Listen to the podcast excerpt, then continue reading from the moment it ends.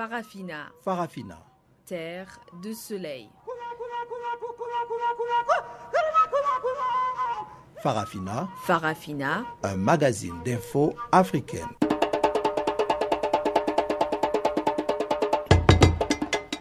Présentation Pamela Kumba. Bonjour à tous et merci de nous rejoindre pour suivre cette nouvelle édition de Farafina. Comme d'habitude, nous émettons de nos studios d'Auckland Park à Johannesburg, en Afrique du Sud. Et nous sommes sous la direction d'Adrian Kenny, notre technicien du jour, et voici les titres. La ville de Kindu a abrité ce jeudi le 56e anniversaire de l'indépendance du Congo démocratique. L'ONU renouvelle le mandat des casques bleus au Mali pour un an et les Tchadiens sont déconnectés du réseau Internet depuis deux mois. Voilà donc pour les titres, on en parle en détail tout de suite après ce bulletin des informations présenté par Guillaume Cabissoso.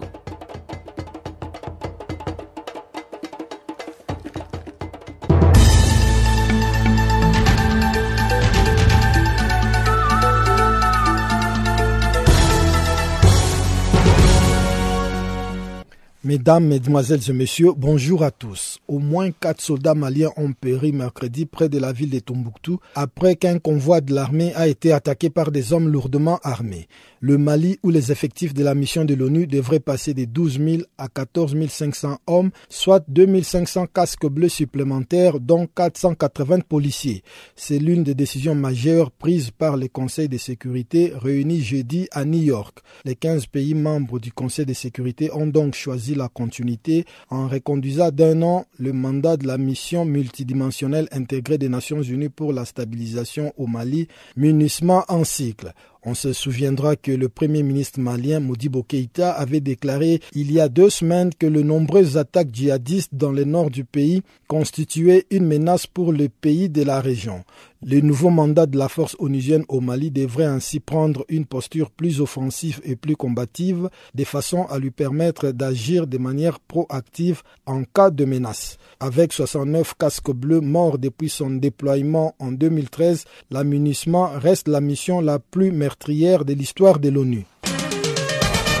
Au Burundi, pendant ce temps, des enquêteurs de l'ONU affirment avoir recensé 348 exécutions extrajudiciaires concernant des membres de l'opposition et de la société civile opposés au troisième mandat du président Pierre Nkurunziza et ce sont les agents de la police et des services des renseignements burundais qui sont pointés du doigt par les Nations Unies, qui les accusent d'être responsables des exécutions et actes de torture commis entre avril 2015 et avril 2016. Selon l'ONU, 134 meurtres ont été commis par des hommes non identifiés sur des policiers et des civils proches du pouvoir. Les violations signalées comprennent aussi des meurtres, des disparitions forcées, des arrestations arbitraires et des violences sexuelles assez suffisant en tout cas pour le haut commissaire de l'ONU aux droits de l'homme. Zaid Rad al-Hussein a déploré lors de la présentation de ce rapport mercredi à Genève la détérioration tragique et massive des droits de l'homme dans ces pays depuis avril 2015 et une escalade des violences ethniques. Au Cameroun, pendant ce temps, au moins dix personnes ont été tuées dans un attentat suicide dans la lune de mercredi à jeudi dans la localité de Djakana, ville frontalière du Nigeria. L'on enregistre également sept blessés, dont quatre graves, qui ont été tous conduits à un hôpital proche pour y subir de premiers soins. La plupart des victimes étaient des membres d'un comité de vigilance chargé de traquer les combattants de Boko Haram.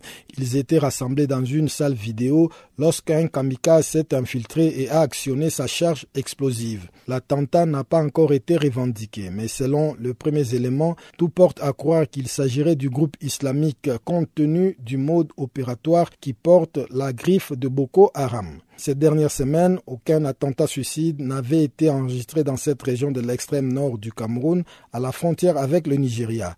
La dernière attaque remonte à février dernier, quand un double attentat suicide perpétré dans le marché de Méné, à 13 km de Moura, avait fait au moins 19 morts. En Angola, liberté conditionnelle pour 17 jeunes activistes condamnés à des peines de 2 à 8 ans de prison pour leur opposition au régime du président Dos Santos.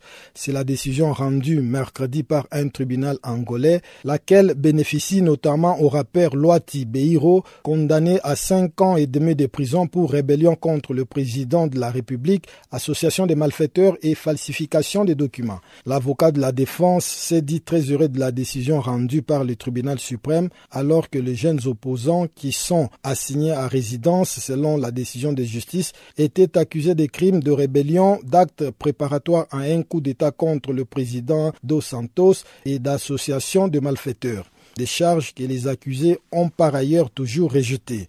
Ils font tous partie du mouvement révolutionnaire de l'Angola qui demande le départ du président Dos Santos au pouvoir depuis 1979. Enfin, cette nouvelle en provenance de la Somalie qui fait état de la mort d'au moins dix combattants d'Al-Shabaab abattus par l'armée dans les centres du pays lors des violents affrontements avec les forces somaliennes. Plusieurs autres militants islamistes ont été blessés lors de ces combats qui ont eu lieu dans la région des Galgudid, selon Ahmed Mohamed, commandant de l'armée nationale somalienne, qui a par ailleurs précisé que les forces de sécurité ont ensuite pris complètement le contrôle de la localité.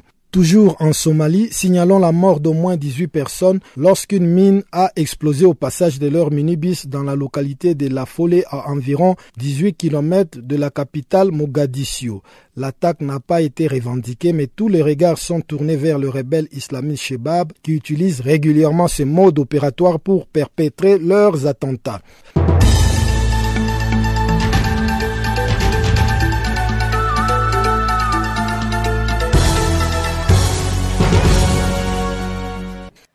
Rebonjour, je l'annonçais en titre, la République démocratique du Congo a célébré ce jeudi le 56e anniversaire de son accession à l'indépendance, le 30 juin 1960.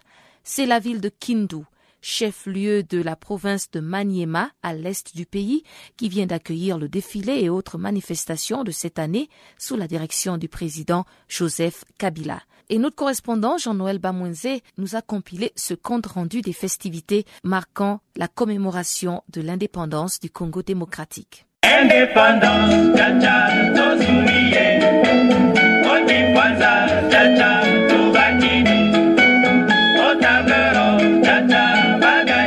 Effectivement, la ville de Kindu a connu ce jeudi une grande ambiance liée à la célébration du 56e anniversaire de l'accession de la République démocratique du Congo à son indépendance des mains des colonisateurs belges.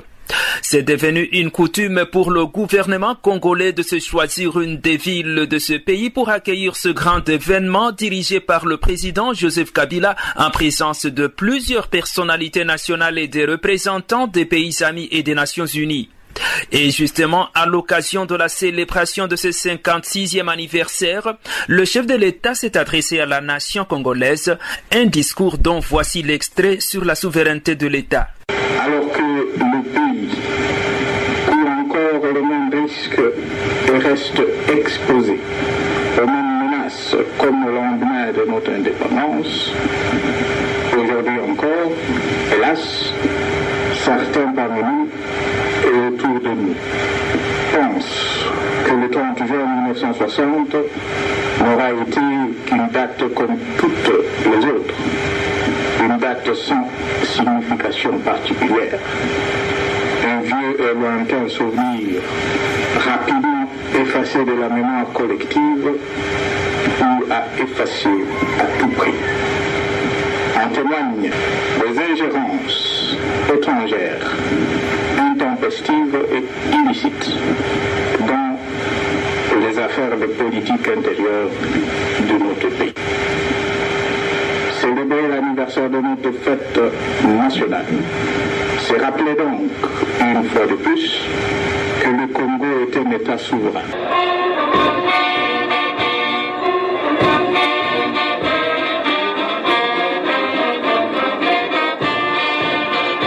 Mais en tout cas, il faut dire qu'ils sont nombreux les observateurs qui estiment que ce pays n'est pas vraiment indépendant.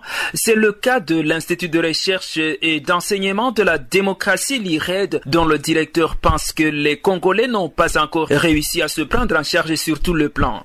Paul Kibal. Globalement et en pratique, notre pays n'est pas encore indépendant. Les Congolais ne sont pas encore parvenus à se prendre en charge collectivement sur le plan politique, économique et même de la défense et de la sécurité. Comme le disait Mzé, organisez-vous peuple congolais, prenez-vous en charge et soyez maître de votre destin. Qu'est-ce que nous constatons Au niveau du petit citoyen, comme de l'élite politique, la mentalité dominante est plutôt celle de la dépendance. Et d'ailleurs, la tentative de la mise en place du ministère d'initiation à la nouvelle citoyenneté ne semble pas donner des résultats escomptés. Donc, la RDC piétine sur le chemin de l'indépendance. La proclamation a eu lieu, oui, mais l'indépendance n'est pas encore acquise. Nous estimons que le dialogue apparaît comme une opportunité pour parler non seulement du processus électoral, mais surtout pour lever l'option pour un nouveau système démocratique de l'unité et de l'entente. À quoi sert-il de se précipiter pour organiser les élections si le système démocratique reste le même? Depuis son accession à l'indépendance le 30 juin 1960, il y a justement 56 ans, la République démocratique du Congo a été dirigée respectivement par Joseph Kassavubu, Joseph Désiré Mobutu, Laurent Désiré Kabila et le président en exercice Joseph Kabila.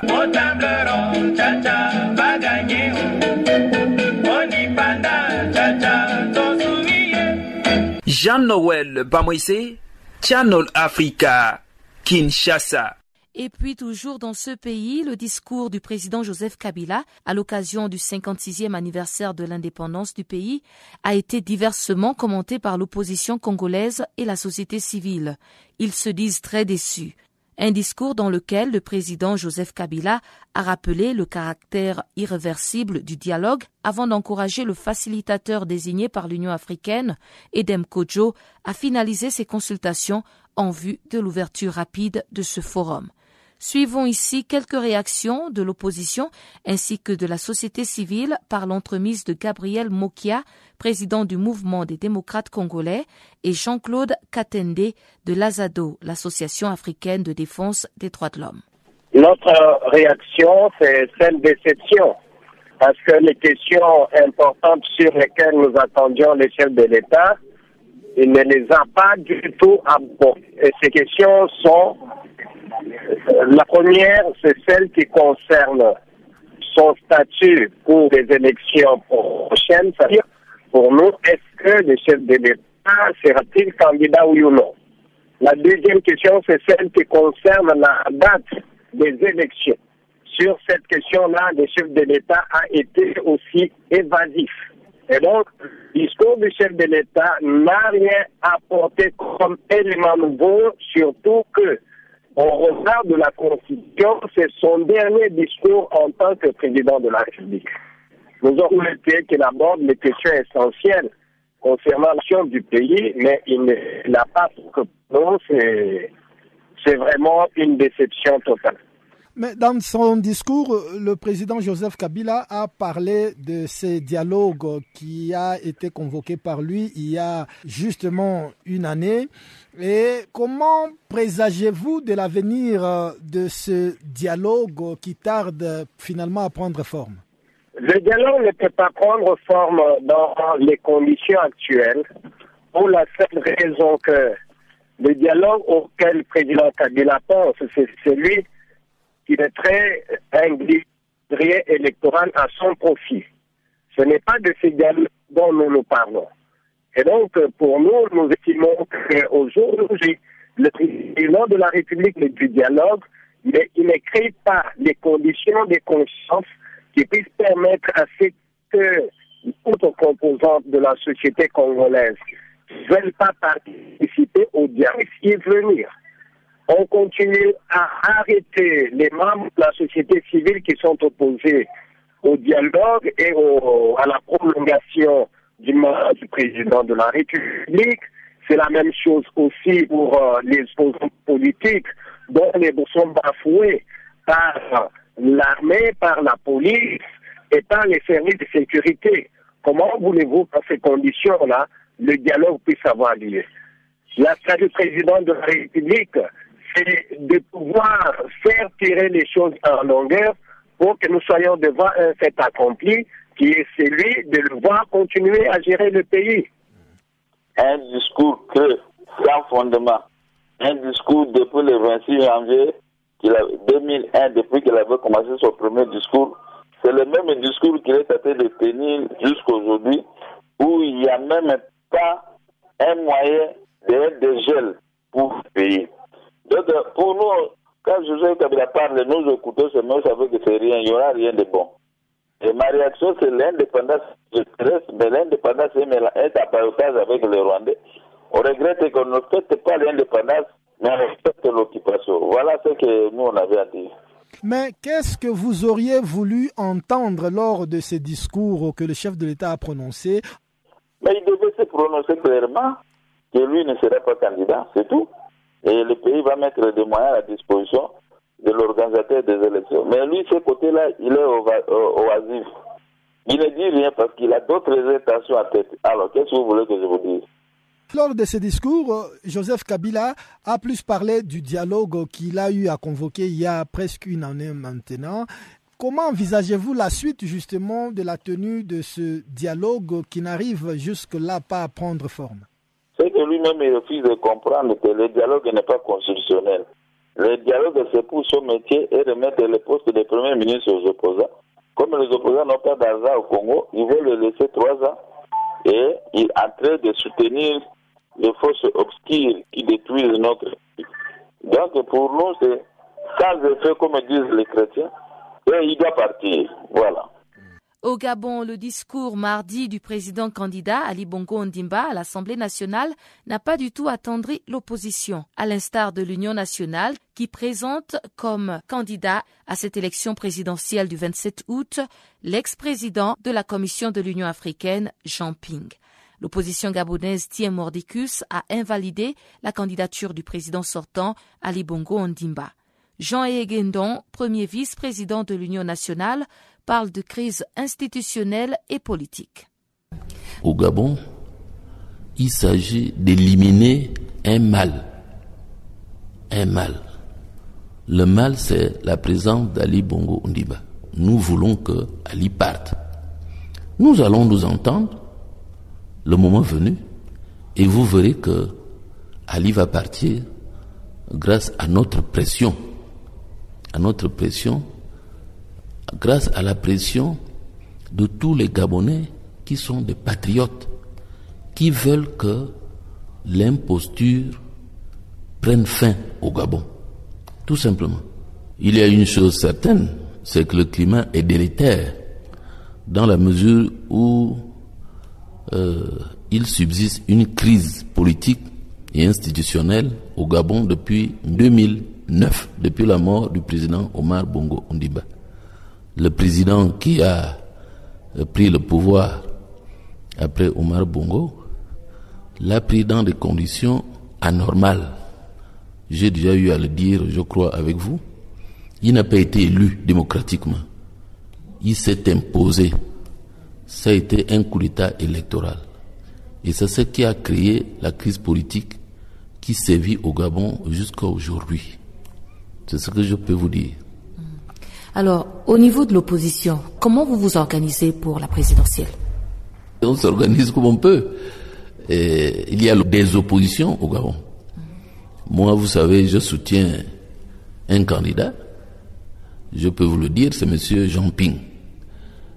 Donc, euh, pour notre part, nous nous organisons en vue des élections qui sont prévues par la Constitution, mais je m'empresse de dire euh, que le président actuel, qui n'a pas été élu démocratiquement, ne doit plus être candidat. D'abord parce que les conditions dans lesquelles euh, il est arrivé au pouvoir euh, sont calamiteuses. D'autre part, il se trouve que M. Ali Bongo Ondimba, puisqu'il s'agit de lui, n'a pas l'acte de naissance conforme. il n'arrive pas à le prouver. Euh, à beau euh, formuler euh, tous les arguments du monde, mais on demande tout simplement à Ali Bongo de présenter un acte de naissance en bonne et due forme. Il ne le présente pas. C'est ce qui nous fait dire qu'il doit partir avant les élections. Il ne doit pas se présenter aux élections. Le président Ali Bongo Ondimba se fourvoie chaque fois qu'il a une déclaration à faire. Il dit que les papiers le concernant qui ont été présentés jusqu'à aujourd'hui sont faux. Il a dit effectivement à Radio France Internationale. Mais moi je dis, s'il se présente aux élections, c'est-à-dire que si les institutions gabonaises, les institutions judiciaires valident euh, son dossier, nous, on va l'affronter. Nous, on gagnera. On gagnera dans les urnes et on prendra le pouvoir à l'issue de notre victoire dans les urnes. Pourquoi? Parce que nous estimons et espérons quand même que la Sénat, le ministère de l'Intérieur, la Cour constitutionnelle vont cette fois être des institutions crédibles, des institutions républicaines, des institutions qui sont là pour garantir la justice et dont la neutralité. C'est pourquoi je dis, nous, opposition, nous gagnerons et Ali Bongo va partir. Inéluctablement. Qu'est-ce qui va authentifier notre victoire, la victoire de l'opposition? Mais tout simplement, c'est parce que nous gagnerons de manière transparente et que chacun, en toute homme et conscience, le constatera. C'est pourquoi je dis nous gagnerons et nous prendrons le pouvoir. Le Conseil des droits de l'homme s'est penché ce mercredi sur la situation des droits de l'homme au Burundi. Les enquêteurs de l'ONU affirment avoir recensé 348 exécutions extrajudiciaires sur des membres de l'opposition et de la société civile opposés au troisième mandat du président Pierre Kourounzinza. Les détails dans cet enrobé. Ce rapport des enquêteurs des Nations Unies accuse des agents de la police et des services de renseignement burundais d'être responsables des exécutions et des actes de torture commis entre avril 2015 et avril 2016. L'organisation internationale évoque toutefois un déclin du nombre des personnes tuées. Cécile Pouilly, porte-parole du Haut Commissariat aux droits de l'homme. D'après nos chiffres, il y a 555 euh, personnes euh, qui ont été tuées en lien avec le conflit depuis avril 2015 et l'on observe une baisse depuis le mois d'avril. En avril, il y avait eu 46 tués, 17 euh, au mois de mai et 13 au mois de juin en date du 22 juin. Donc c'est une tendance positive, mais il faut voir si elle se confirme au cours des mois prochains. Il est encore trop tôt pour confirmer si c'est une tendance qui va se confirmer et, et si c'est un signe encourageant parce qu'il y a d'autres euh, problèmes en termes de droits de l'homme et des problèmes très sévères, qu'il s'agisse euh, des arrestations arbitraires, des détentions arbitraires ou des tortures qui malheureusement continuent. On continue à observer des cas de disparition forcée. Il y a plus de 50 cas, euh, des, arrestations et des détentions arbitraires massives, plus de 4000 personnes arrêtées en un peu plus d'une année, et beaucoup de cas de torture et de mauvais traitements, les violences sexuelles. donc ce sont des violations qui continue euh, malgré ces chiffres encourageants d'une baisse de personnes tuées. Selon l'ONU, 134 meurtres ont été commis par des hommes non identifiés sur des policiers et des civils proches du pouvoir. Le climat de peur qui règne au Burundi affecte aussi bien les opposants que les membres du parti au pouvoir, selon la porte-parole du Haut Commissariat aux droits de l'homme. Il faut euh, aussi euh, souligner que ce climat de peur, il, est, il porte aussi euh, atteinte contre les membres qui appartiennent au parti au pouvoir, hein, les forces de sécurité et les membres de Imbonerakure qui sont donc affiliés au parti au pouvoir, ont été aussi la cible de tentatives d'assassinat, d'assassinat, d'attaques à la grenade. Donc ces violences et ce climat d'intimidation, il règne de manière générale dans le pays. Les enquêteurs onusiens ont aussi dénoncé des risques très réels d'escalade de la violence ethnique. Ces dernières six semaines, plusieurs membres des anciennes forces armées burundaises ont été assassinés, peut-être en raison de leur appartenance à l'ethnie Tutsi, nous explique Cécile Pouilly. Il reste en effet une menace d'une escalade à connotation euh, ethnique.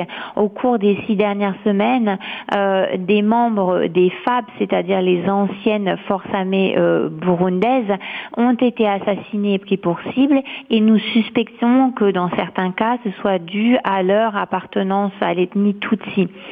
dans le sud du pays, début juin, nous avons entendu parler d'une manifestation, d'un regroupement public de membres euh, des Imbonerakure euh, avec euh, des propos tenus qui s'apparenteraient à des incitations à la violence contre l'opposition, avec également une connotation ethnique très forte. Ce sont des éléments qui nous inquiètent fortement, étant donné le passé extrêmement sanglant du Burundi et, les, avec des fortes tensions ethniques. donc c'est effectivement quelque chose qui nous préoccupe et que nous avons souhaité Il y a toutefois des mesures qui sont prises, note la porte-parole du haut-commissaire aux droits de l'homme. Oui, en effet, il y a eu quelques mesures positives en, nombre limité, mais effectivement, elles existent. Par exemple, des mandats d'arrêt internationaux ont été levés à l'encontre de 15 membres de la société civile, des médias et de l'opposition. Il y a deux euh, euh, stations de radio qui ont été réouvertes, et puis euh, les activités, les activités d'une ONG qui ont pu recommencer. Il est aussi important de souligner qu'après la visite du secrétaire général, un certain nombre de détenus ont été relâchés, donc 47 personnes qui avaient été détenues euh, lors des manifestations contre le renouvellement du mandat du président. Euh, mais la situation reste qu'il y a des centaines de personnes en prison et cela de manière arbitraire. Il faut ajouter que depuis le 20 juin, près de 270 000 personnes ont été forcées à fuir dans les pays voisins et 100 000 seraient déplacées à l'intérieur du Burundi. La réélection de Pierre Kurundinza à un troisième mandat a plongé le pays dans l'instabilité.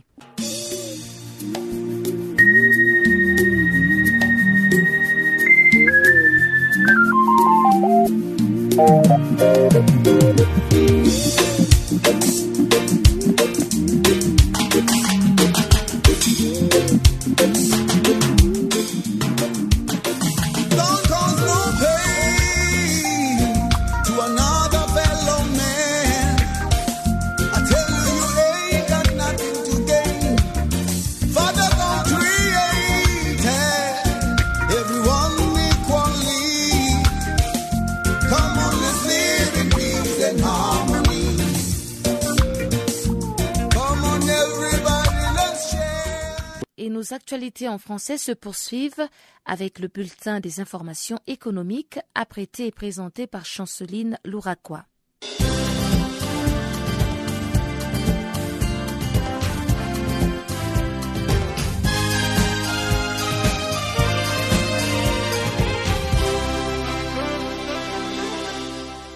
Bonjour, Amis auditeurs de Channel Africa, nous ouvrons notre bulletin économique avec la découverte ce jeudi de grandes quantités d'hélium dans la région du Rif en Tanzanie grâce à la compagnie norvégienne. Cette compagnie norvégienne s'appelle Helium One. Notons que l'hélium est un coproduit du gaz naturel. La petite société minière norvégienne a effectué une trentaine de sondages sur ces trois permis tanzaniens avec 4500 km dans la région du lac Rukwa. Et dans cette région, les échantillons régorgeraient d'hélium les sous-sols volcaniques de la vallée du Rif auraient facilité la migration de ces gaz depuis la roche vers des proches où l'hélithium abonde. À noter que c'est une première fois que ce gaz est prospecté en tant que tel d'habitude. Signalons que l'Algérie, la Russie, le Canada et la Chine produisent de l'hélium. Et les premiers fournisseurs, ce sont les États-Unis. En somme, les États-Unis pourraient cesser de vendre leur hélium aux enchères d'ici 2021 par manque de la nécessité de trouver des nouveaux approvisionnements. À compter de ce jeudi 30 juin, la Grande-Bretagne tient à importer 2 gigawatts d'énergie solaire tunisienne pour combler les déficits énergétiques grâce à un projet dénommé Tounou. Ces projets consistent à transporter des gigawatts d'énergie solaire de la Tunisie pour combler les déficits énergétiques des Anglais. Avec ces projets, l'électricité sera de 20% moins chère en Grande-Bretagne. À noter que les études de faisabilité ont été réalisées et les premiers travaux sur le site de production ont déjà démarré. Au Rwanda, la clôture ce jeudi à Kigali, le forum sur le carbone en Afrique. Les experts participent au huitième forum sur le carbone en Afrique à Kigali, appellent les gouvernements africains à se concentrer sur la réduction de leurs émissions de gaz carbonique dans l'industrialisation de leur économie. Cette rencontre porte sur la feuille de route de l'Afrique vers le développement durable et la prospérité commune et aussi sur la manière de changer les défis du climat en opportunités. Signalons que l'Afrique peut facilement devenir championne du monde du développement à faible émission carbonique si elle prend en considération les opportunités existantes des mesures d'atténuation des changements climatiques. Les experts invitent également les dirigeants et décideurs politiques africains à transformer leur structure économique en s'assurant que l'économie à faible émission carbonique soit insufflée dans l'esprit des jeunes générations. Ce forum est l'une des plus importantes réunions internationales d'experts en croissance écologique et en développement de la résistance au climat du monde entier. Cette réunion de trois jours est également mise à profit par les experts pour discuter de certaines des opportunités y compris de discuter sur les potentiels et les perspectives économiques d'Afrique afin de renforcer la croissance à faible émission carbonique dans le cadre du changement des conditions climatiques.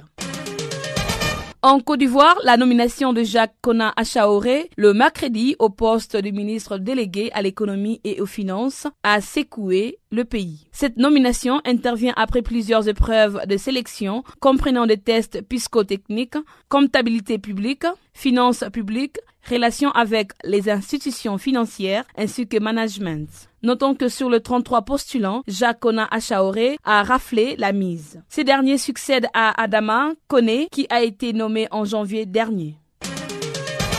Dans sa dernière évaluation trimestrielle de risque d'impayé des entreprises, l'assureur de crédit français COFAS a rétrogradé le mercredi cinq pays africains, entre autres l'Algérie, la Namibie, la Zambie, la Mozambique et l'Angola. Pour sa part, l'Algérie a de nouveau rétrogradé du fait des marges de manœuvre le plus faibles. En Algérie, les hydrocarbures rapportent de 95% de recettes extérieures et contribuent à 60% du budget de l'État. D'après la COFAS, les impacts du choc pétrolier ont pu être limités par une politique budgétaire expansionniste, ce qui pour l'agence justifie une nouvelle rétrogradation.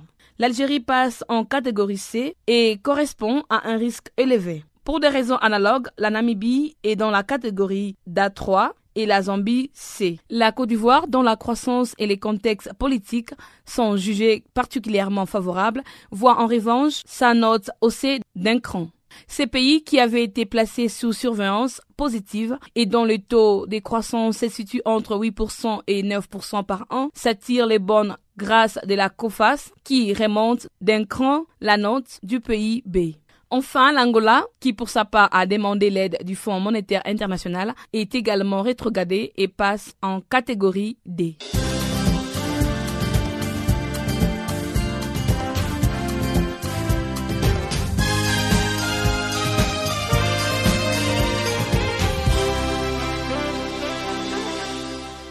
Marie-Thérèse Keita Bokoum, experte indépendante de l'ONU, a déploré au Conseil de sécurité de l'ONU le regain de violence en Centrafrique. C'était à l'issue d'une visite d'une dizaine de jours dans ce pays d'Afrique centrale. L'experte a constaté la détérioration du climat socio-économique seulement quelques mois après l'organisation dite réussie des élections présidentielles et législatives en Centrafrique. Nos confrères de la Radio des Nations Unies ont recueilli les propos de Marie-Thérèse Keita Bokoum, experte indépendante sur la situation des droits de l'homme en Centrafrique. Euh, il faut reconnaître que la crise centrafricaine, elle est, est une longue crise et elle a duré plusieurs années, quelquefois même plusieurs dizaines d'années. Et ses causes sont la frustration, la discrimination et aussi la circulation des armes illégales, le grand banditisme, la criminalité et bien sûr les, actions des groupes armés. Et donc une crise de ce genre ne s'achève pas en un seul jour. Et cela, je crois que c'est quelque chose qu'il faut comprendre. Le gouvernement qui est là a été élu de manière très transparente et démocratique il y a quelques mois et le gouvernement est en train de prendre des mesures aussi de beaucoup réfléchir à comment mettre en œuvre justement les décisions qui ont été prises dans le cadre du forum de Bangui. Et un des piliers de l'action justement de ce gouvernement et du président Touadéra, c'est le désarmement mais un désarmement qui tienne compte justement de la réflexion sur les causes du conflit et sur quelque chose qu'on ne voit pas souvent et dont on ne parle pas souvent, c'est l'extrême pauvreté qui existe dans le pays. Et quand on parle de jeunes qui se sentent exclus, c'est parce qu'il y a énormément de jeunes qui ne font rien, qui se sentent pas euh, inclus dans le développement du pays, qui ne participent pas justement au partage des ressources. Donc il y a bien sûr euh, des mouvements de frustration qui peuvent venir de certaines communautés, de certains groupes, comme les femmes par exemple, qui ne se sentent pas aussi suffisamment associées à la vie économique et sociale, alors qu'elles représentent quand même plus de 50% de la population. Mais il y a l'extrême pauvreté qui est là et qui finalement éloigne du développement et du bien-être social une grande partie de la population. Et je crois que c'est un petit peu ça qui aujourd'hui explique le regain de crise, sans compter la criminalité qui prend de l'ampleur parce que justement il y a un retard dans euh, la mise en œuvre des décisions concernant la lutte contre l'impunité et notamment la justice. Et par rapport à cette euh, dégradation de la situation sécuritaire, un casse-bleu sénégalais abattu apparemment par des FACA vendredi dernier, enlèvement de policiers à Bangui, village attaqué en province, rebelles qui ne désarment pas, groupes armés qui ne désarment pas. Et lors de votre visite en Centrafrique, est-ce que quelque part vous avez eu l'impression que les populations vous ont donné l'impression qu'après plusieurs mois d'accalmie, que la Centrafrique peut facilement retomber dans ses vieux démons et renouer avec la violence? Je pense que ce que j'ai senti en Centrafrique, c'est de dire sincèrement, je crois que la population a, réduit l'état de grâce euh, qu'il avait accordé peut-être au gouvernement qui est en place et donc a trop d'attentes et attend justement la réalisation de la plupart de ces attentes. Et là, je crois que les espoirs étaient très élevés et les quelques mois qui sont passés depuis l'installation tardent à montrer justement une action concrète, bien que toutes les autorités que j'ai rencontrées m'ont affirmé et qu'elles étaient en train de réfléchir dans des commissions sur la question de sécurité. J'ai rencontré le conseiller pour la sécurité, le ministre de l'Intérieur et des mesures sont en train d'être prises aujourd'hui pour que le, gouvernement centrafricain, de concert avec la MINUSCA, adresse cette question de euh, sécurité, mais aussi de criminalité, de grand banditisme qui se passe et qui attaque aussi les ressources naturelles du pays. Donc aujourd'hui, il y a, c'est vrai, la perception d'une insécurité qui est beaucoup plus grande qu'au mois de mars. C'est seulement une perception ou bien c'est quelque chose euh, que ces populations vivent? Non, il y a des faits que vous venez de citer. Mais ces faits aussi se passent dans un contexte où toute la population commence à avoir peur. Ça veut dire qu'elle a pu penser qu'à euh, une certaine accalmie, mais aujourd'hui, elle attend vraiment, vraiment des résultats pour sa protection de la part des autorités, mais aussi de la part de la MINUSCA. Et je sais que beaucoup de gens attendent plus de fermeté la part de la MINUSCA, une action beaucoup plus robuste de protection. Et je sais aussi qu'après avoir discuté avec le secrétaire euh, représentant du secrétaire général et le commandant des forces de la MINUSCA, de mesures vont être prises dans ce sens pour accentuer la protection non seulement de la population, parce que c'est le mandat de la MINUSCA, mais aussi pour protéger les humanitaires et le personnel des Nations Unies qui est venu pour contribuer justement à régler les problèmes en République centrafricaine. Mais quelque part, est-ce que cette euh, situation sécuritaire extrêmement fragile n'est pas en quelque sorte euh, une conséquence du non-désarmement des groupes armés comme vous l'avez soulevé devant le Conseil de l'homme C'est-à-dire, peut-on envisager une accalmie durable dans ces pays sans désarmement, même si le programme euh, pré-DDR a débuté dans certaines localités et que beaucoup de groupes armés restent toujours armés? Non honnêtement, on ne peut pas envisager une accalmie durable, une paix durable, une stabilité sans désarmement. De la même raison qu'on ne peut pas non plus envisager une paix sans réforme du secteur de sécurité. Parce que cela va ensemble. Je dirais même que... C'est quoi le préalable? Une claire stratégie de réforme du secteur de sécurité doit fonder le DDR, puisqu'il faut qu'on sache un petit peu qu'est-ce qu'on va faire de ces jeunes qui seront démobilisés et, qui seront désarmés. Les Tchadiens sont coupés du monde virtuel et pour cause, impossible pour les internautes d'accéder à des applications telles que Twitter, Facebook ou encore WhatsApp. Et pour cause, une privation inexpliquée de réseaux sociaux par les voies habituelles qui dure maintenant depuis huit semaines. Une situation devenue insupportable et qui a poussé l'Association pour la défense des droits des consommateurs de sortir de son silence pour dénoncer une autre forme de censure orchestrée pour empêcher un accès libre à l'information. Daouda El Hadji Adam, secrétaire général de l'Association pour la défense des consommateurs et président de l'Union africaine des consommateurs, est au micro de Guillaume Cabissoso. Nous avons par un communiqué de presse, interpellé les opérateurs de la téléphonie mobile, mais aussi les autorités tchadiennes, parce que ça fait, je dirais, depuis les élections présidentielles, il y a eu une suspension d'une semaine, et après, le réseau a été rétabli, et par la suite, ça fait maintenant, je dirais, huit semaines, donc près de deux mois, que les internautes n'arrivent plus à accéder par les voies habituelles, classiques, simples.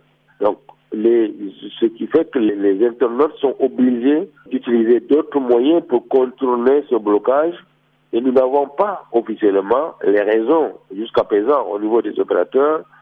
On ne vous dit rien, c'est des problèmes techniques ou bien on ne vous dit, il n'y a aucune explication. Et ainsi, la situation perdure et les consommateurs ne font que s'interroger et nous interpellent, ce qui nous a amené de notre part à interpeller les autorités pour qu'ils puissent expliquer ou trouver une solution à cette situation, que ce soit les autorités ou les opérateurs de la téléphonie.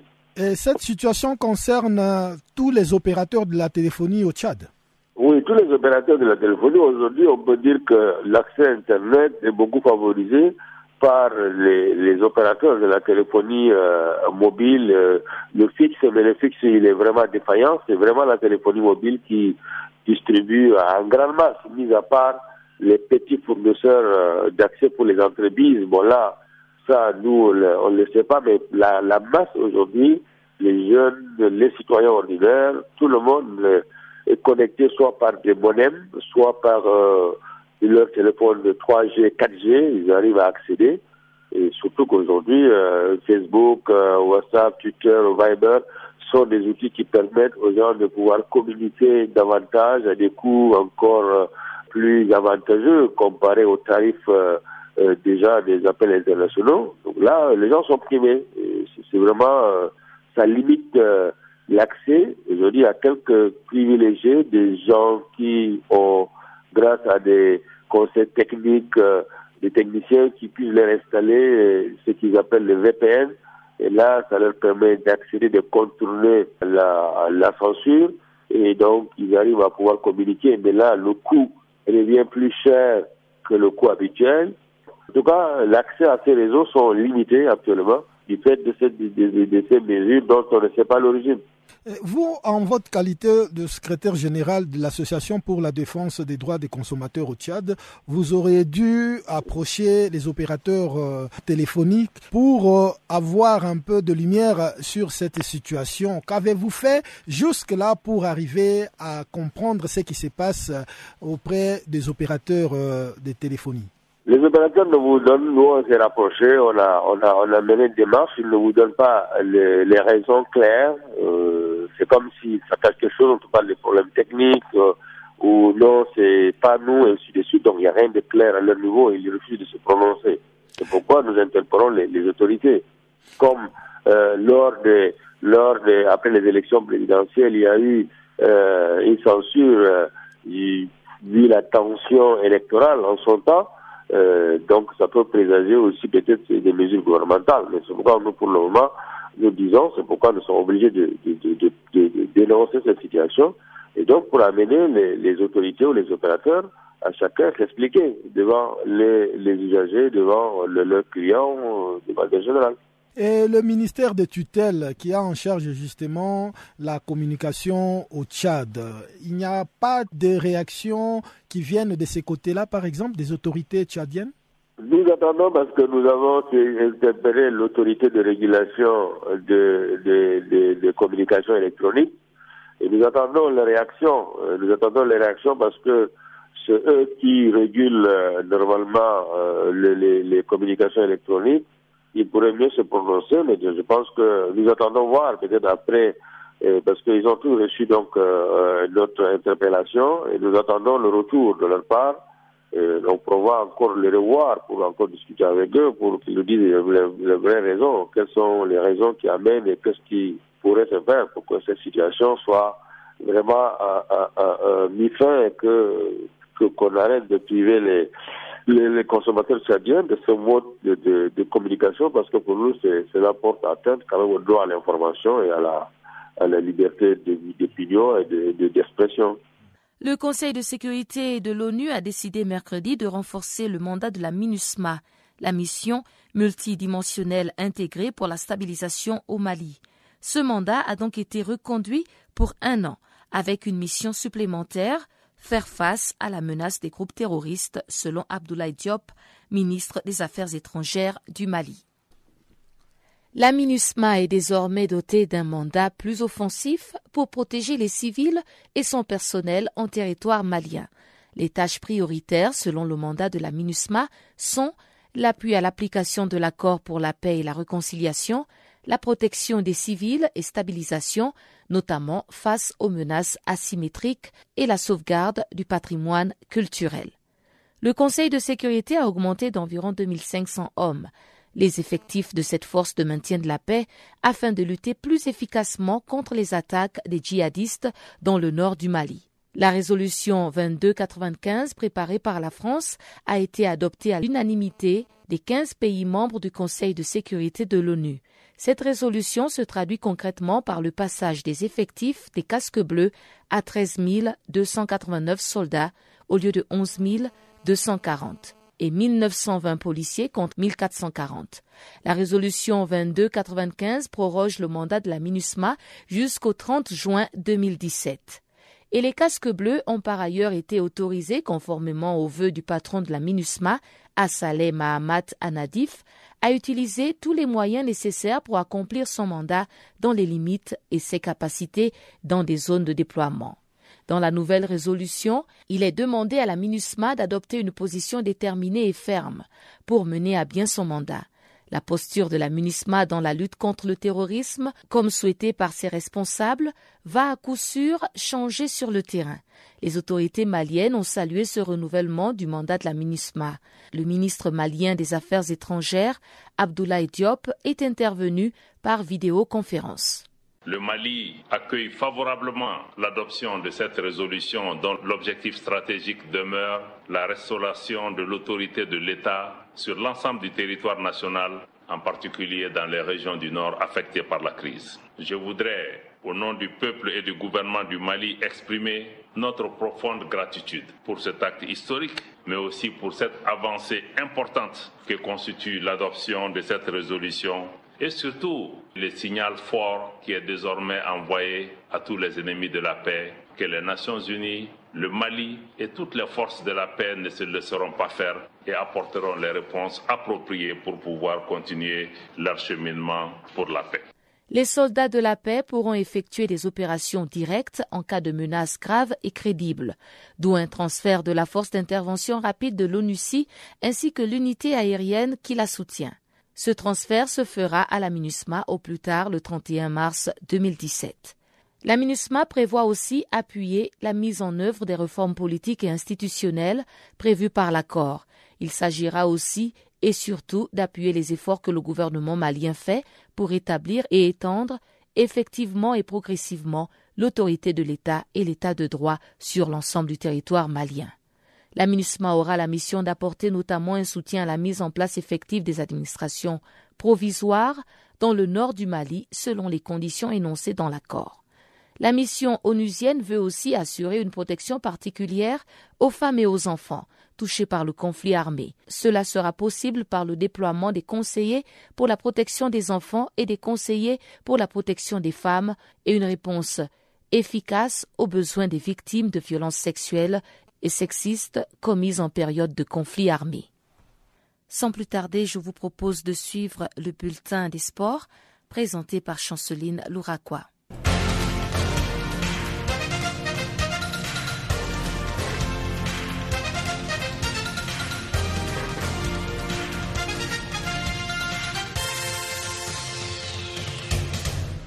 Chers amis auditeurs de Channel Africa, bonjour. Notre bulletin des sports s'ouvre avec la 15e édition du championnat d'Europe des footballs masculins 2016 organisé par l'Union des associations européennes des footballs. La compétition entre dans une nouvelle phase. C'est une place au quart de finale de l'Euro 2016. En jeu, quatre places pour le dernier carré. À commencer par les très bouillants, l'Allemagne et l'Italie. Le match entre le Portugal et la Pologne est également attendu. Le pays organisateur, la France, compte sur son public pour stopper les beaux parcours du petit poussé. De l'autre part, l'Islande avait créé une sensation en début de cette semaine en éliminant l'Angleterre. Et la Belgique va tenter de poursuivre son aventure devant le pays des Galles. Beau duel entre Eden Hazard et Gareth Bale, deux des stars de l'Euro 2016. Voici la suite des programmes de l'Euro 2016. C'est jeudi 30 juin, le Portugal affrontera la Pologne en quart de finale à Marseille au stade Vélodrome. Les vendredis 1er juillet, les pays des Galles s'opposeront à la Belgique à Lille. Le samedi 2 juillet, l'Allemagne jouera contre l'Italie à Bordeaux. Et enfin, le dimanche 3 juillet, la France jouera contre l'Islande au Stade de France dans le nord de Paris. Parlant de l'hymne mondial 2018, la compétition va bientôt démarrer d'ici les mois d'octobre prochain et prendra fin en novembre 2017. Le calendrier des éliminatoires de la Coupe du Monde 2018, zone Afrique, est désormais disponible. En effet, cinq groupes de quatre équipes chacun ont été formés pour déterminer le 5 qualifié pour la Russie. Notons que le groupe A semble être très équilibré et comprend la Tunisie, la Guinée, la République démocratique du Congo et la Libye. Le groupe B est le plus relevé avec la Zambie, l'Algérie, le Cameroun et le Nigeria. C'est un groupe qui comprend trois pays qui ont déjà participé à la Coupe du Monde. Dans la poule C, les Ivoiriens se retrouvent avec le Maroc, le Gabon et les Mali. Dans le groupe D, le Sénégal fait part favori aux côtés de l'Afrique du Sud, du Cap Vert et du Burkina Faso. Enfin, du côté du groupe E, on retrouve les Ghana avec l'Égypte en tête. L'Ouganda et les Congo vont devoir se faire violence pour exister. Au Nigeria, le ministre des Sports et de la Jeunesse Solomon Dalung s'est prononcé le mercredi à Abuja contre l'éventualité de l'enrôlement d'un entraîneur étranger pour le Super Aigle. Cette décision a été prise juste après une rencontre avec le président Mohamedou Bouhari. Le ministre Dalung a révélé qu'avec la situation actuelle de l'économie nigériane, il n'est pas souhaitable que la fédération nigérienne de football soit en mesure d'embaucher un entraîneur expatrié. L'une des raisons est que le pays est encore rédévable à certains entraîneurs locaux. Par rapport à ces propos, le ministre des Sports a précisé que le choix d'un entraîneur est du ressort de la fédération. D'après lui, son rôle est de suggérer ce qui sera salutaire pour le pays. Et dans cette même optique d'idée, le président de l'Association des entraîneurs du Nigeria, Bitrus Bewarang, a appelé la fédération à abandonner son projet d'embauche d'un entraîneur expatrié. En Côte d'Ivoire, la SEC Mimosa a réalisé le mercredi un exploit historique sur la pelouse du Al Ali de buts à 1, malgré qu'il a été battu à domicile lors de la première journée de Ligue des Champions par les Wydad Athletic de Casablanca, un but à 0. Des retours de vestiaires, les Égyptiens ont égalisé à la 54e minute par Ahmed Egazi. Par la suite, Al Ali va accentuer la pression et l'excellent gardien de la SEC Mimosa, Hervé Kofi, a pu repousser les assauts des attaquants cariotes. À la 118e minute, les Mimosa ont fini par inscrire deux buts à un. Un but de la victoire avec parfait Niamey. Cette victoire a permis à la SEC Mimosa de se relancer dans sa poule. En somme, la SEC Mimosa reste un potentiel candidat à la demi-finale de la Ligue des Champions 2016.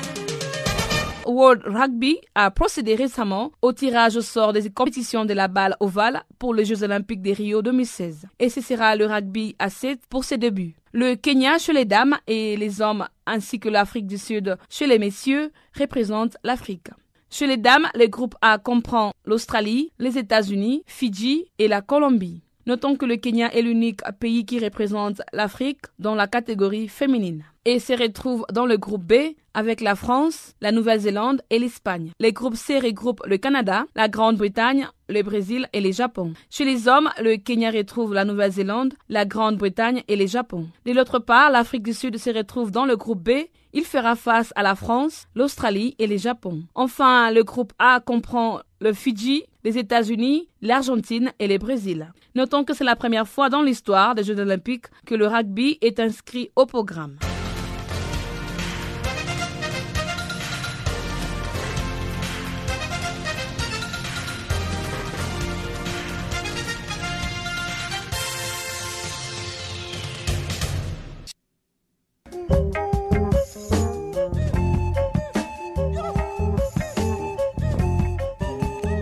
Sommes donc arrivés à la fin de ce magazine des actualités en français. Encore une fois, merci de nous avoir suivis. Passez une excellente fin de soirée chez vous. Au revoir.